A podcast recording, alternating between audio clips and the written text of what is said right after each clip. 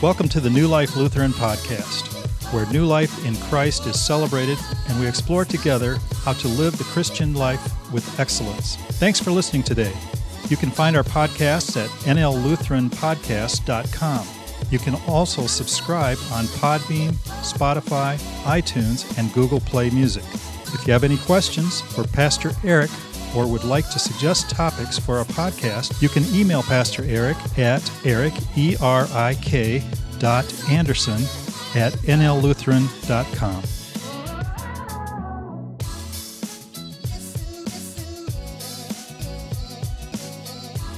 Well, our scripture this morning comes to us from Matthew 28. While they were going, some of the guard went into the city and told the chief priests everything that had happened. After the priests had assembled with the elders, they devised a plan to give a large sum of money to the soldiers, telling them, You must say, His disciples came by night and stole him away while we were asleep. If this comes to the governor's ears, we will satisfy him and keep you out of trouble. So they took the money and did as they were directed, and this still told among the Jews to this day. Well, if you were here last week, you know that we started a new sermon series called Proof. And we've been looking at these amazing interactions with Christ after the resurrection.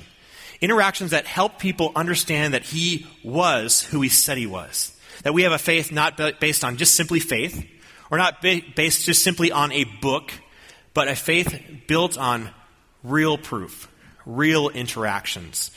Now, if you're just stepping in here, I believe this is going to be one of the best series we have done because I believe it will actually help you move forward in your spiritual journey no matter where you are on that journey. Now, if you've been on the fence and you're trying to figure it out, you have some belief, but you have some doubts, this is the perfect series for you. In fact, if you came in here today, maybe you've disconnected from church for a long time, or maybe you've never connected with Christ, you've never even really thought about it, but you got invited today and you stepped in, this is going to be great for you to help you understand that we actually have a faith based on fact and not just something that we believe in simply blindly. And if you've been a believer your whole life, if you're securely fastened to Christ, I believe this will also give you the tools to have better conversations with people. Because you know you run into people who don't believe like you believe. And you, and you stutter and stammer, and you don't really know how to convince them that what you believe and what you've bought into actually is the truth. And so I believe this is a great series. I encourage you to join in and connect with the whole thing. However, as you know, this is part two. Which means if you weren't here last week, you missed out on the beginning of it, and I don't want you to do that. And so here's the best way to reconnect. You can go to our website, nllutheran.com. You can listen on there, or if you're more tech savvy, you like podcasts, we actually have a podcast. You can subscribe to it, and you will automatically get the sermon each week. And so if you want to listen to it again, or pass it on to a friend on Facebook, whatever that is, you can do that so more and more people can get connected uh, to this, this great conversation that we're having. Well, today we're going to continue this series, and we're going to talk about a cover up story. And you all know what a cover up story is, right? That's a, a, false story to distract us from the truth. Now, when I was 10 years old, I, I concocted my, my very first cover up story, and this is what happened. I got a phone call, and it was still in the days when all the phones rang at the same time, right? They were all actually plugged into a wall. It was very, very strange, very, very old. And so I ran to the phone because when you're 10 years old and when you live in the 90s and the phone rings, it's like the most exciting thing that has happened to you for the whole week. And so I ran to the phone, I grabbed the phone, and it was actually for me, which was very, very rare. It was my friend. He said, Ben, do you want to come play baseball? Now, of course, I wasn't going to turn that down. I said, sure, but I have to ask my mom because when you're 10, you have to ask your mom permission for literally everything that you do. And so I went to my mom and said, May I go play baseball? And she said, You may, but first, you have to water the plants. Now, for most people, this isn't that big a deal, a couple tulips or whatever out front. But my dad owned a landscaping business. And when she said water the plants, she meant the full nursery. Hundreds and hundreds and hundreds of trees, shrubs, and roses. This was an hour to two hour project. So I went to her and I said, May I water them after baseball? Because if I go right now, I'm going to miss most of the game. And she said, No, you have to do it right now. So I got on my Huffy bike, I threw my baseball glove on the handlebars, and I took off towards the nursery to water these plants as fast as I could. And as I drove, this is the plan I designed in my 10 year old mind. I was going to water all the plants on the outside of the aisles, and then I was going to spray water over the rest, right? Just kind of sprinkle over the top. So that's what I did. I did exactly that. I did a two hour project in 10 minutes, and I got off to the baseball field. Well, was, everything was going great, except for about the second inning. A minivan comes flying into the parking lot with a very angry woman inside, which was my mom. She comes flying out onto the field, drags me off the field, and says, Didn't I tell you that you had to water the plants first? To which I responded, I did. And she said, There's no way you did it that fast. And I said, I'm telling you I did. And she said, I went and looked, and they are all still bone dry. And my cover up story was destroyed. Because when the truth pops out, no matter what your cover up story is, no matter how well it's crafted, it automatically is laughable. It's automatically destroyed. Well, today we're going to run into a cover up story. And we're going to see how the truth destroyed this story. But before we get there, we actually need to know the backstory. So we're actually going to go, before we go to Matthew 28, we're going to go to the previous chapter, Matthew 27, and get the backstory that this cover story designed. And the reason why this cover story was necessary was because of what happened just before it. And this is what we read. The next day, that is, after the day of preparation, the chief priests and the Pharisees gathered before Pilate. And so we run into a conversation here. It's between the Jewish religious leaders and, and, a Roman leader called Pilate. And they're having this conversation on a very specific day. It's the day after preparation.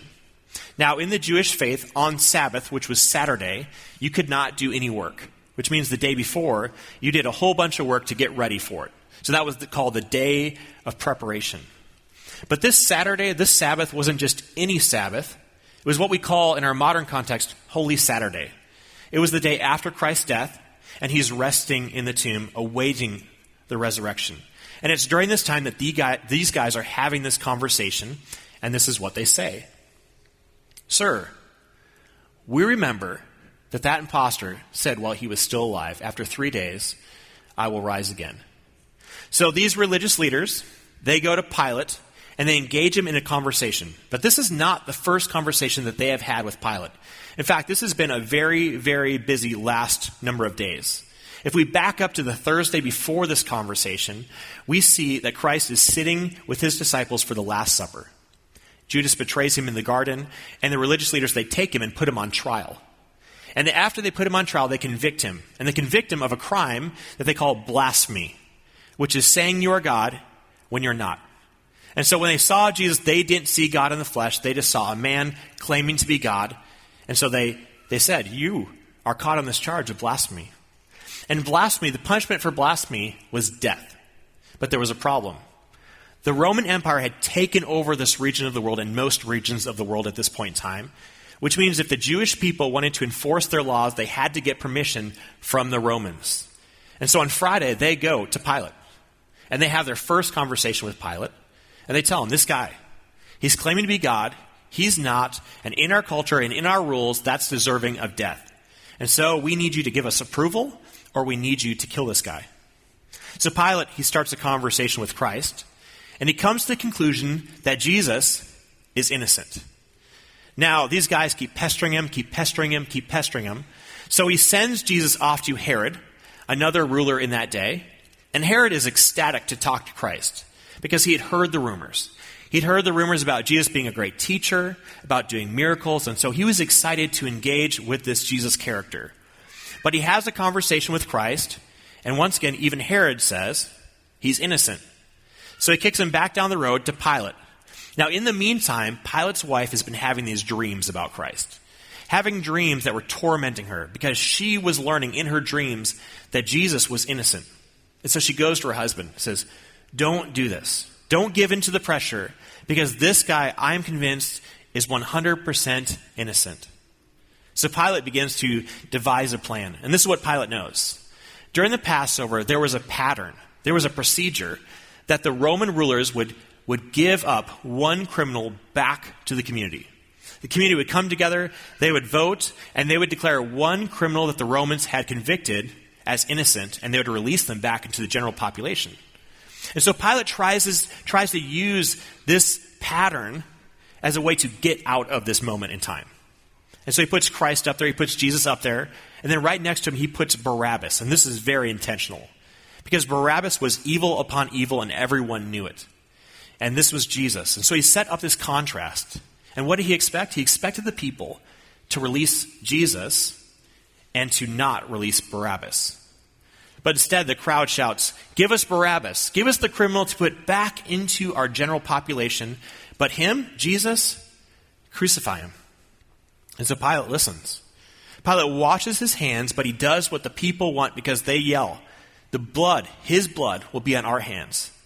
And so he puts Christ on the cross, and Christ dies. And on that Saturday, he is resting, and this conversation pops up. And the Pharisees remember that Jesus said, he made this prediction that after three days, which would be the day after this day, that he's going to come back to life again. Now, when they brought this up to Pilate, you know what he was thinking. This is insane. No one comes back to life. Especially, no one comes back to life after the horror of what crucifixion is, which was an art of death perfected by the Romans, where people were tortured and bloodied and just ultimately destroyed. So Pilate's like, why are we even having this conversation? Nobody, nobody, nobody comes back from the dead. But the religious leaders continue. Therefore, command the tomb to be made secure until the third day. Otherwise, his disciples may go and steal him away and tell the people he has been raised from the dead, and the last deception would be worse than the first. And so they keep pestering Pilate, pestering Pilate, and say, This is what we're concerned about. We're concerned that the disciples, his followers, will go, move the stone away, steal the body, and then start this false rumor that he has risen from the dead. So Pilate responds You have a guard of soldiers. Go. Make it as secure as you can. So they went with the guard and made the tomb secure by sealing the stone. Now, when we read this text, there's really two ways we can understand it. We could, we could say that maybe that Pilate gave them some Roman guard to watch over the tomb, but I believe that they actually used the temple guard, which was a, a Jewish guard that watched over the temple to make sure people didn't go in the wrong areas of the temple and made sure that nobody was disgracing the temple.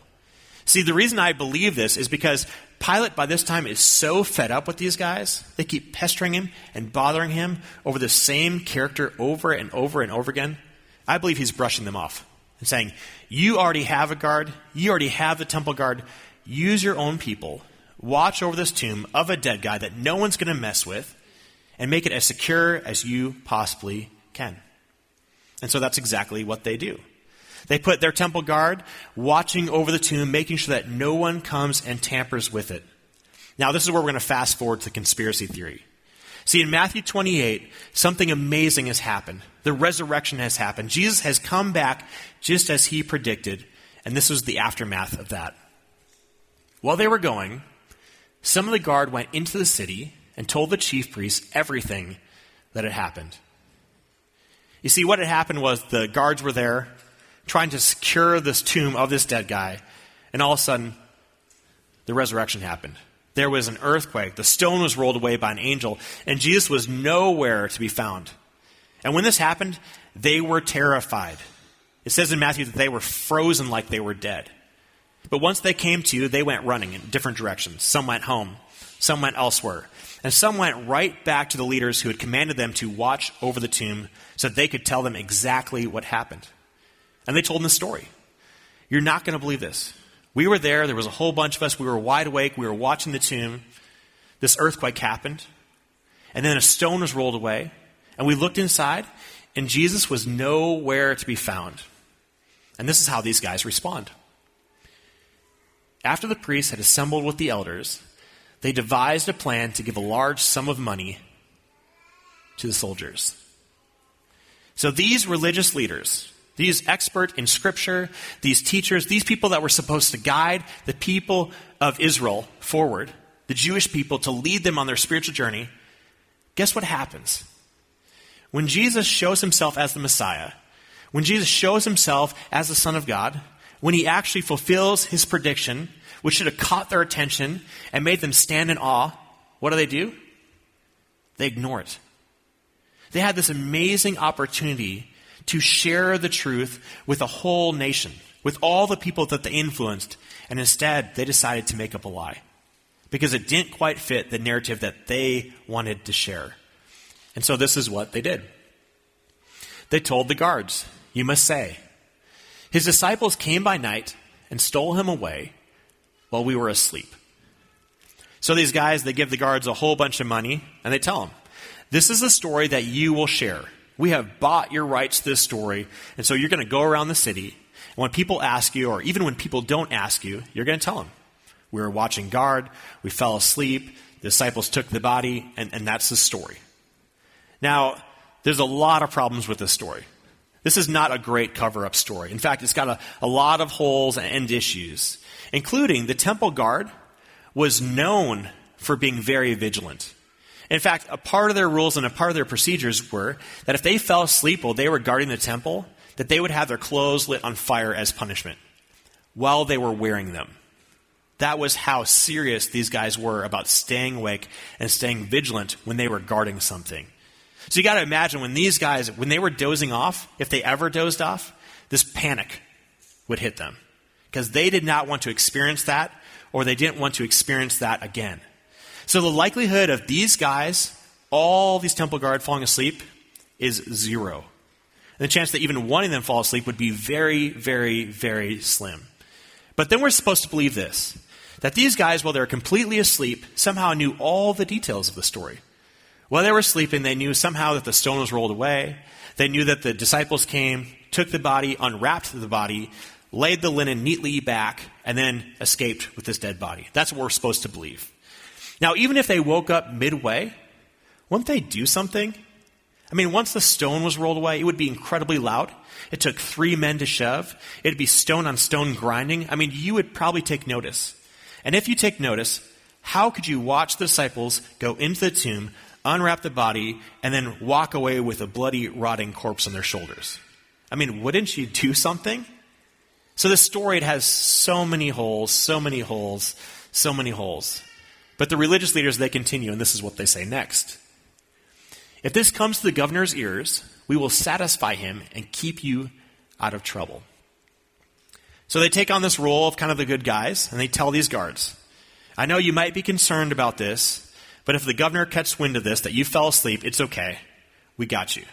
We'll pay him off, we'll appease him, don't worry about it, you will not get in trouble.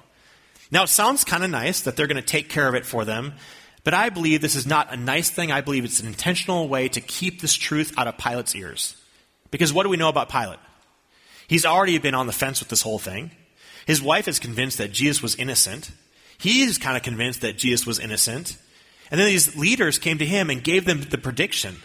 They came right to his doorstep and said, This guy predicted his own death and resurrection and said he would pull it off on Sunday. And guess what the story would have gone to Pilate? If these temple guards went to Pilate, what would they say? There was an earthquake. The stone was rolled away by an angel, and Jesus was nowhere to be found. I mean, can you imagine if one of the major leaders of the Roman Empire became a believer? How much trouble that would create for these religious leaders? I believe they're intentionally trying to keep the truth out of this guy's ears. Well, the story goes on. So they took the money and did as they were directed. And this story is still told among the Jews to this day. So the guards, they took the money, they spread the story. They spread this cover up all over. And if you would have heard it in that day, even though it had a lot of folly, even though it had a lot of flaws, you would believe it. Because the alternative is unbelievable. I mean, the alternative would be that Jesus actually came back from the dead. I mean, what would prove to you that something like that would happen? You see, this is what we see in this section of Scripture.